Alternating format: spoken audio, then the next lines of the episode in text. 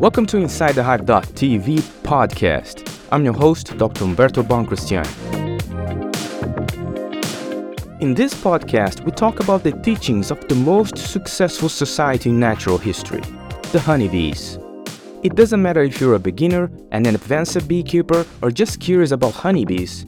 Here, you'll find great conversations to educate and entertain yourself about this wonderful insect. From honeybee biology to how to make money with honeybees, you won't miss anything here. In this episode, I sit down with Dr. Sanford to discuss an article he wrote years ago that is still very relevant today. We talk about the ongoing conflict between beekeepers and honeybee researchers. What do beekeepers want and expect from researchers? What do researchers want and expect from beekeepers? It is a fascinating topic, and I hope you enjoy our conversation. All right, Professor, welcome back. Uh, I'm I'm curious to know why you want to talk about this subject specifically with me. There is anything related with because it's me and my relationship with academia? Well, I think it does. Uh, you know, I, I'm, I'm, looking for a focus of this particular uh, topic that we're talking about. I wrote on, an article on my uh, website uh, called What Scientists and Beekeepers Want. And uh, that was something that uh, I agendaed over a few few years about what trying to figure out what what beekeepers and and uh, and scientists were all about. And that's that we put that in the show notes that particular uh, article that I've written up. And the, basically, if you boil it down to two things, beekeepers want results Beekeepers want results of uh, whatever studies are being done. Researchers want results, yes, but they're really interested in what? They're interested in publication. So sometimes that gets that get turned around, and and so people say beekeepers have said in the past, you know, oh, all researchers care about is is publishing. Well, they do care about publishing, but that's not the only thing, obviously. And then over time, then researchers say, well, beekeepers don't give a damn what we're doing. You know, we're like, where, where we're, we need to publish so we get the results and then they can understand and, and figure out what's going on. So that's kind of the, the, the, the gist of that particular article. Professor, when when did you publish that article? Because I think the things is still the same, and I've been in three, four universities so far, and I can attest to you that I don't think anything changed since you published that article. When well, it was published, it was published on my website. I I suspect around uh, 2000 and somewhere in like 2017 or something like that. I'm not sure exactly. I have to go back and look to see. Yeah, I think I uh, think it is a, a constant battle. Decades ago too, I remember my father, as a beekeeper, having issues with researchers in Brazil back in the day when I was what 15. My father was concerned when I started to go to the research area and. It, and he was afraid that I was going to become one of those. He, that's the You're going to become one of those uh, scientists that say a lot of things but don't say anything. That's that's the. well, that's I, I, we're not going to you know we're not we're not, we're not going to solve that problem in this in this podcast. But I think we are we we do need to refer back to it on occasion. I think you're right about that.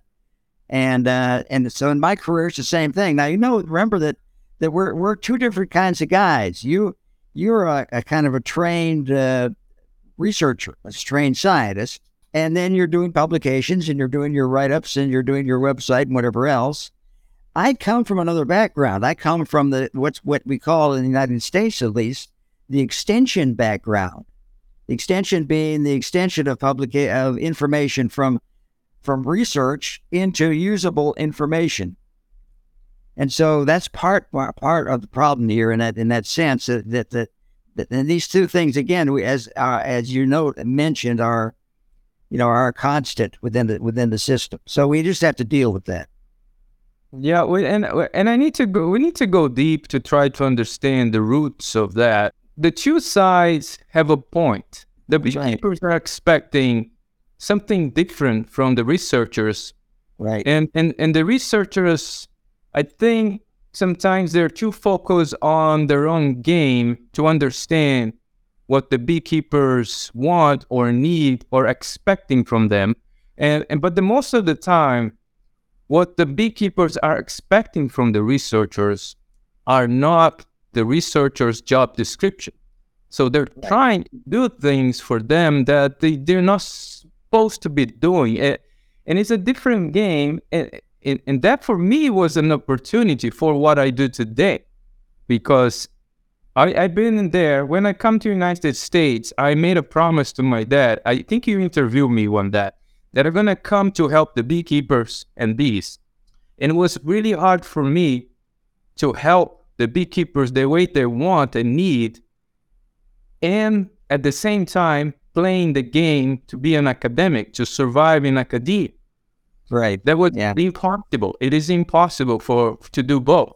I need right. to decide which one I'm gonna do it. So I that's why we have that's why we have Humberto two people on this podcast. You're the re- I, I, look at you as the research side of the of the equation, and I look at myself as sort of the extension side. I mean, we can't completely divorce ourselves from the two things we're talking about, but we can uh, separate ourselves a little bit. So in my website, that's one of the things in my website that I'm looking at and trying to and have developed uh, as kind of expertise in doing is trying to to bring the bring that research to a usable to a usable form, and uh, then then beekeepers can can uh, choose what they want. The other thing that's important to understand is, of course, that that uh, I'm a geographer, really from uh, from a sort of my academic background, and uh, really beekeeping is is really all about geography in the sense that it's it's different everywhere you go, and so if you have certain certain things that are going on, you know, they may not be applied somewhere else just simply because the geographic uh, situation is different. That's exactly what I do on a daily basis, Professor. I, I have that lesson learned pretty well. Beekeeping beekeeping is local. You need you need to do the experimental the experiments locally with the beekeepers to bring solutions that work for that specific person. So that's kind of my business model when I'm doing my private consulting. I, I knew for a fact that inside the academia, I would generate information, uh, but th- that information will be useful for just a handful of people that know how to get that and translate for them for themselves. Uh, but it's very hard for a person that is not trained in science to translate that information to be useful for themselves. And that create those expectations from beekeepers and they start to be frustrated because they see a lot of information from beekeepers that they don't understand or don't know how to use for themselves or information that at the end of the day is not useful for them in the specific area that they are. So it is it is quite challenging. So and that's exactly what I do. I go to places and beekeepers hire me to do experiments that work for them. That's it. I generate information that works for them. And so far, so good. Uh, it's, it's been challenging as a business model, but I'm happier doing that. Uh, it's fun to work with the beekeepers directly and, and, and companies that are trying to do the same, bring solutions for the beekeeping industry. And I wonder, uh, in your experience, Professor, in so many years doing this, do you see anything that we can do to to to help more to you know to to to fill fill the gap of that bridge between how you can get that the scientist trying to do something more practical it, if it is possible in the academic environment and beekeepers perhaps try to educate themselves a little bit more in the scientific method to understand what the researchers are doing right. and try to absorb the information that are useful for them and not being expecting every single thing the researchers do is going to be beneficial to them because that's not never going to happen. Right. I agree with that. Do you do you see anything we can do to to perhaps help with that? Something that you you know you're doing this for so long. Well, yeah. I mean, I think I think we have to. Uh, it's very difficult because uh, uh, often uh, the, the, the advice you give to beekeepers they don't take. From my perspective, that's something that uh, you know say is is you know you have to deal with, and I'm sure the side the scientist is the same way. They have certain things, and and it doesn't take with a beekeeper either. So you really have to go back to the beekeeper and say, what is it? Uh, where are this? Where's the information coming from?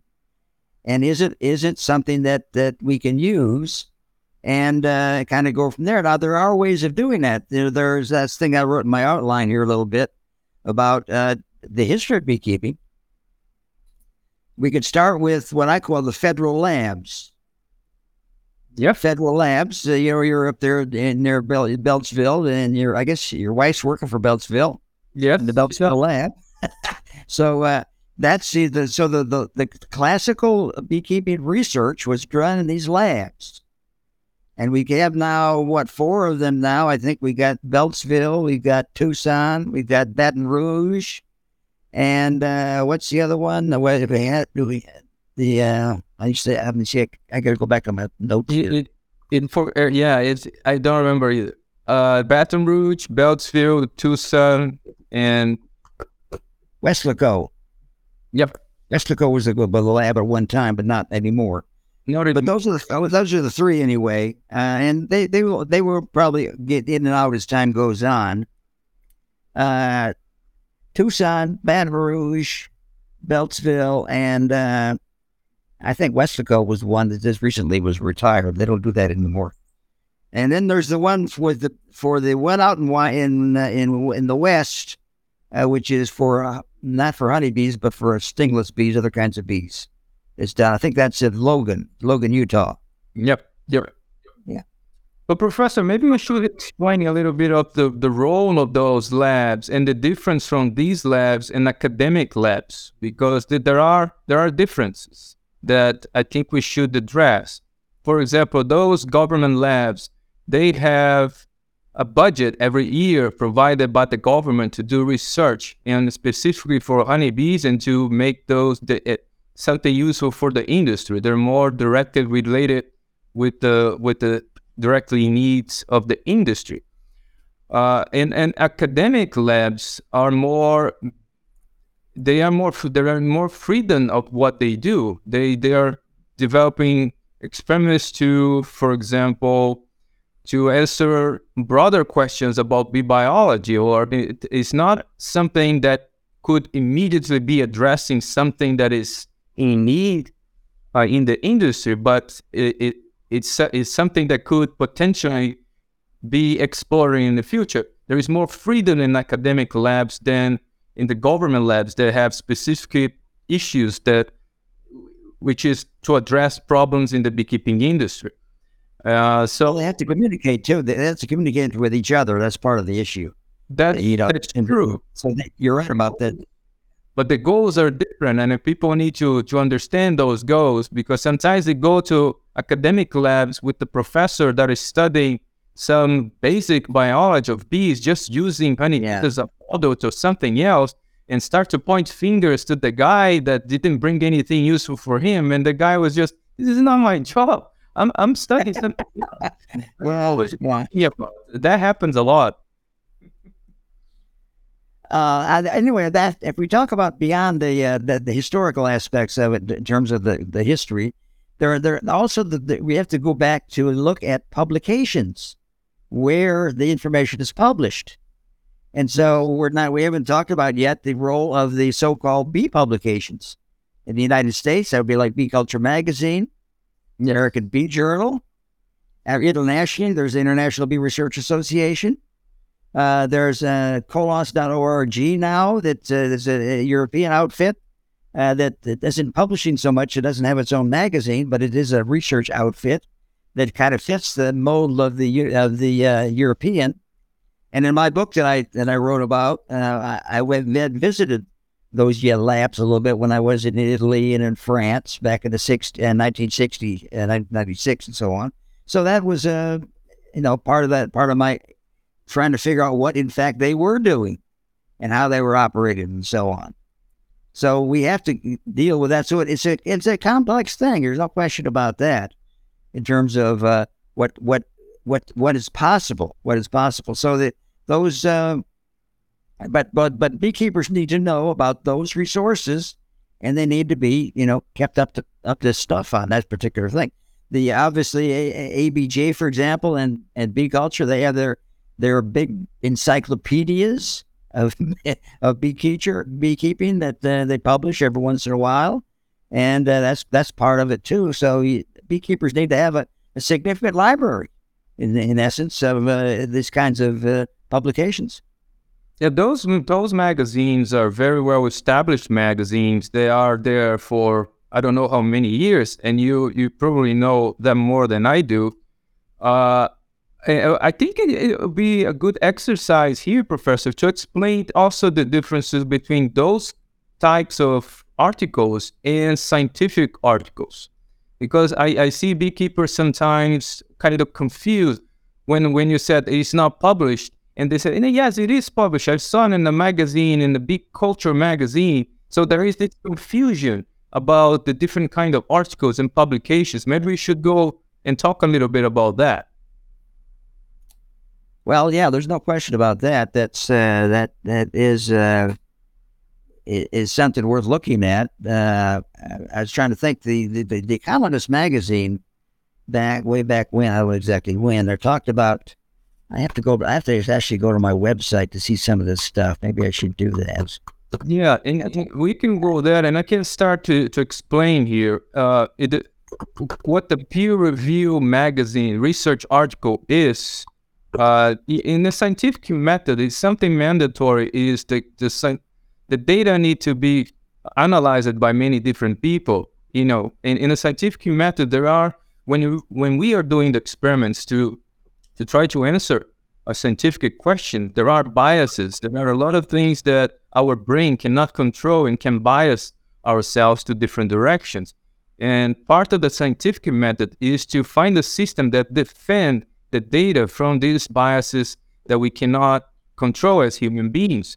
So part of the scientific method is to have your data analyzed by other researchers from the same field, people that are specialized and do similar things, so they can cut you or uh, and, and, and whatever you're writing or whatever analytic methods you're using to to try to get rid of those biases and publish the best version of the interpretation or the data analysis that you can possibly get from that, or make or find the mistakes that completely uh, invalidate the data that you're trying to publish. So it is very important in the scientific method when we, we for example, myself, I finish a, a study of two years and put the data together. I need to send this data to a journal, and this journal is going to have an editor a kind of judge, and this judge is going to send for two independent observers, uh, reviewers, which are specialists in the same field, that's going to criticize whatever I whatever I wrote, whatever methods I used to analyze the data, and anything else they can possibly see in those uh, articles. So there is this vetting system, which is very important in the in the scientific community before you publish something.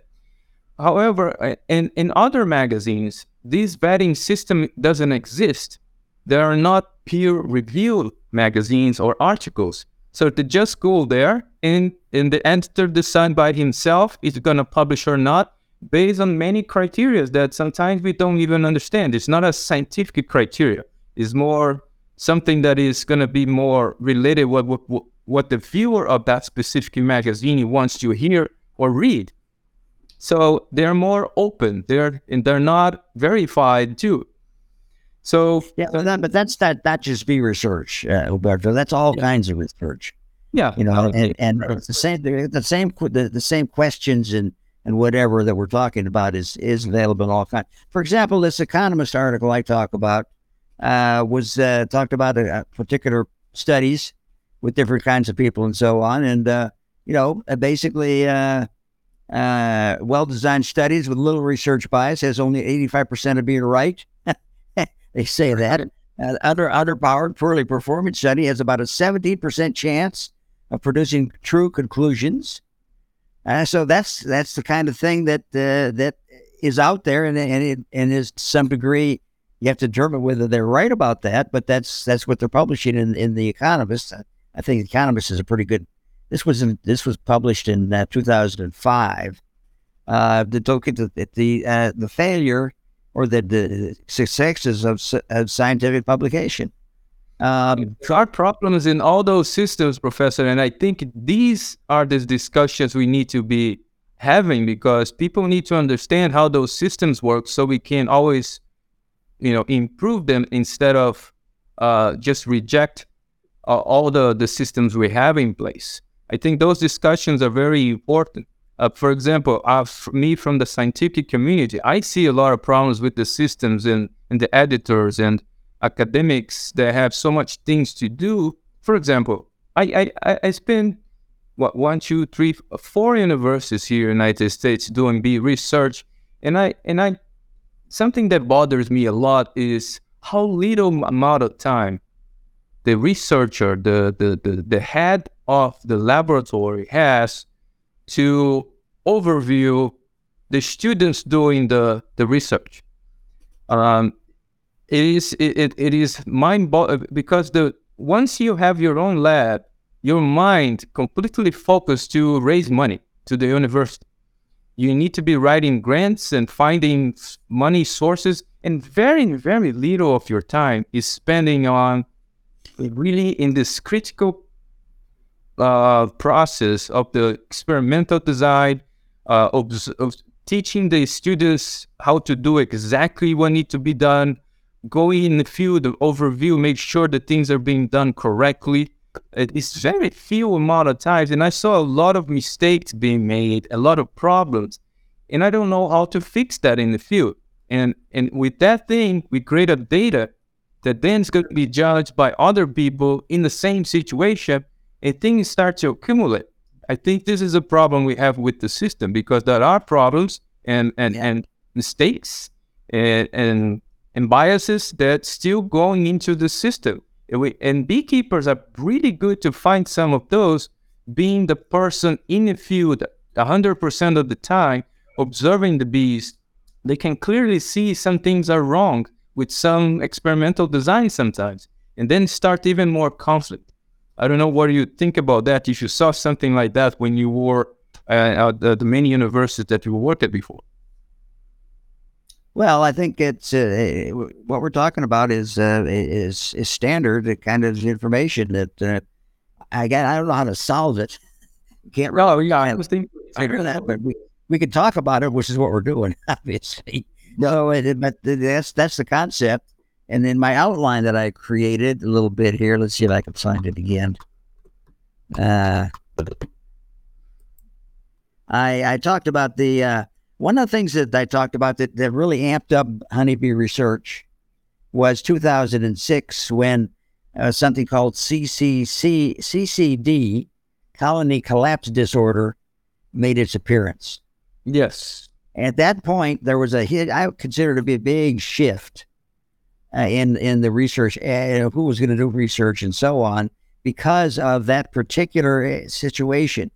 You know, we really still don't know what CCC CCD really is. We got an idea. It, it, we got people that are talking about it and they've researched it and so on, but it's still out there as uh, that's what created this kind of a new area for people to do research in, in honeybees uh, with reference to that particular, if you want to call it a disease or or situation or whatever. And from that from that uh, discovery in 2006 from that particular thing, that was a by the way, if you know the history of that, that was created by a beekeeper up in the north in the northeast of the United States who lost all his bees, and that was from that came colony collapse disorder. And then the the new research outfits that came out of that would be uh, one one that we know about is what's called Project Apis M. That's uh, I yep. uh, and then Project Apis M now is is is uh, cooperating with the National Honey Board, and they're doing a lot of great research. It's really good. good. They are they are funding a phenomenal research, and I don't know if you know, I am covering a couple of those research articles in my channel and Project Apis M right now is one of my collaborators. Yeah, so the we will work oh. together. So which is so so as you do your thing, you're you're also you know you're in a way trying attempting to to kind of come together with these two particular things we're talking about.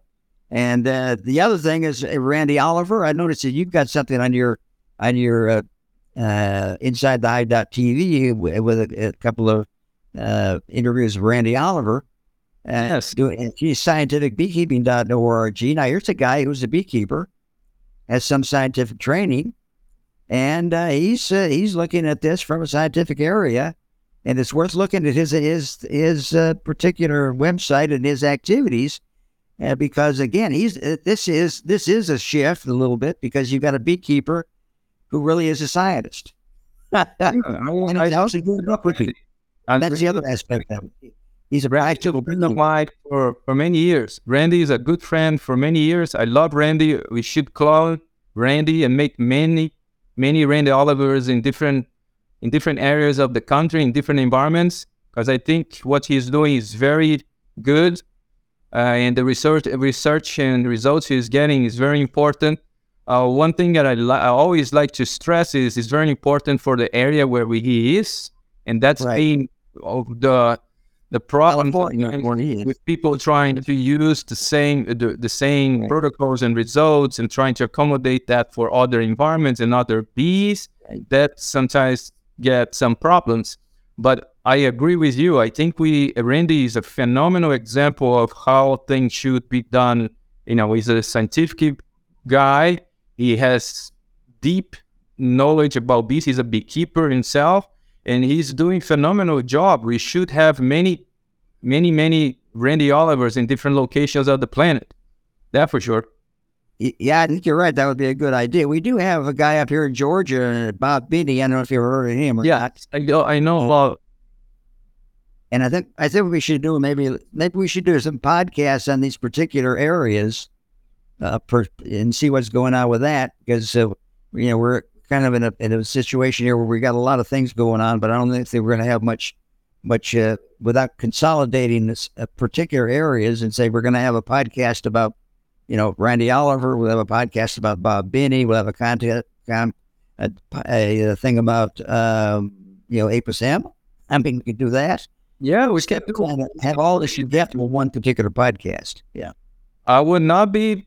I, I already. We can invite Randy. We can invite anybody, Professor. We can even go there if you want to go to a trip. Let's Well, let's, that's a good one. Sure. let's hit the road that no places. I I'd love to to visit uh, uh, Bob and Randy and many other beekeepers uh, that are out there. That you know, I would love to tell their stories.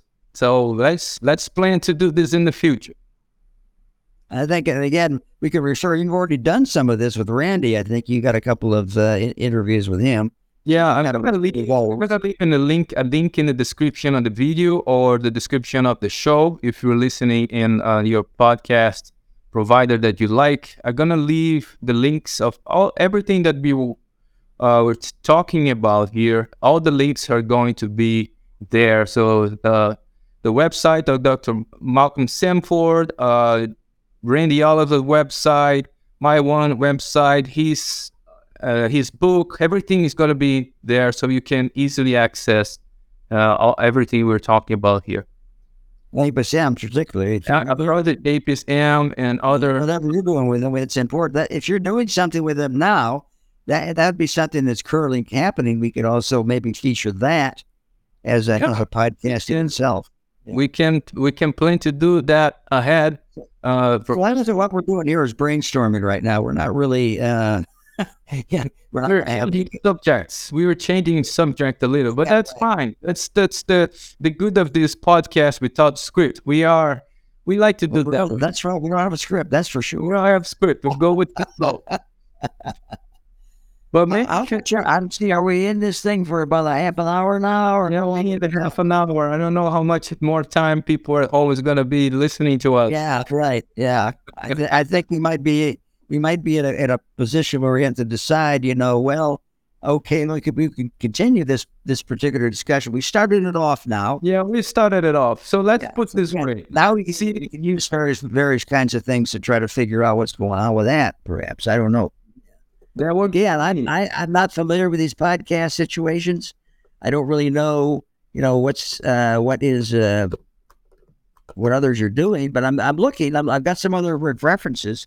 We've got several other podcasts, by the way. We're not the only podcast I- going on. You got the Kim Flottum's got his podcast. Jim Tew's got his podcast. You know, there's a, several different people that uh, that have podcasts in different places, and uh, that's that's something too that can be looked at. Yeah, yeah, we can look. We can bring them them to the show too to talk about things. So, uh, so this is he, this is what I'm going to do. Then let's let's wrap this up here right now. Let's yeah. wait for more feedback from people. So if you're on, uh, watching this on YouTube, leave a, a comment uh, to uh, some questions about that you want that you got from this podcast, and then we can continue the next chapter based on those questions and your comments, everything that you interact with us over there is gonna be become material for us to to for the for the for the next episodes of this podcast. What do you think, Professor? Yeah, I mean, you could spend a whole a whole year on this kind of stuff and just basically look at it within the context of what we talked about today. Now examine specific instances of what we talked about had problems you know, that we were talking about within the constants. Look at what uh, what people are doing, and uh, and go from there. Yeah, and, and don't feel be afraid. Ask any questions. We're gonna get all those questions and and bring to new podcast episodes with answers uh, from our private research we're gonna do independently here in the channel. Myself and Dr. Sanford, and then based on your questions, we're gonna try to to help out, bringing you some answers that we find around around the internet or around our communities here? Well, the other the other thing you could probably maybe look at explore is instead of having just you and me on this podcast, if you could get like Randy Oliver on there, we could talk to him. There'd be yeah. three of us talking to this guy or something like that. I don't know if that's possible, but that is. Uh, I, I, I, can call Randy right now and invite him. well, that might be a little too much. A little but anyway, that, that's yeah. yeah. Uh, let me see how Randy is doing. He's very busy and other things. Wow. His yeah. life. Let make sure everything is fine. We can schedule. Yeah, let's bring everybody to the show. Uh, I have a lot of people who want to talk, and I want these people on the on the podcast with you on the podcast because you bring a completely different angle uh, of questioning and and background that is different from me, and I think it's gonna complement a lot what, what, what I'm doing here in this show. So one more time, Professor, it's always a pleasure to have you here. Yeah, great talking to you. I, I think that we're again we're just brainstorming now, so that's that's and I'm not happy with brainstorming. That's something that, that makes uh, quite a difference if you do it uh, for a period of time. You you do come up with results. Yep. So this podcast is very interactive. We want to hear from you at home, and yep, don't be afraid to reach out to us and ask questions, and we're going to bring answers in this podcast. Professor, anything else you want to add before I wrap this up? No, I think that's that's pretty good. I think again, as I say, we we are kind of fumbling around a little bit to try to figure out what we would would go for the future, and I think that's what that's what we did. We brainstormed, and we got some ideas, and we get up some ideas from people that are looking at this, and we kind of go from there. Yep, sounds good to me. And your first subject, I think it was a very good one, very important one, uh, this relationship with beekeepers and researchers. And I'm sure we're going to do a lot of other episodes on this same uh, subject because people are going to ask you, ask us a lot of questions for sure. All right. All right. So thank you everybody for watching and listening. And I'll see you guys in the next episode. Inside the Hive.tv, the show about bees. See you guys next week. Bye bye. Inside the Hive.tv podcast is brought to you by our fans on Patreon. On Patreon, you can access all episodes before anybody else and exclusive content like behind the scenes videos, live streams, and more. If you want to learn more about honeybees and help me to make more content about honeybees to everybody, please visit patreon.com slash inside TV and join our community.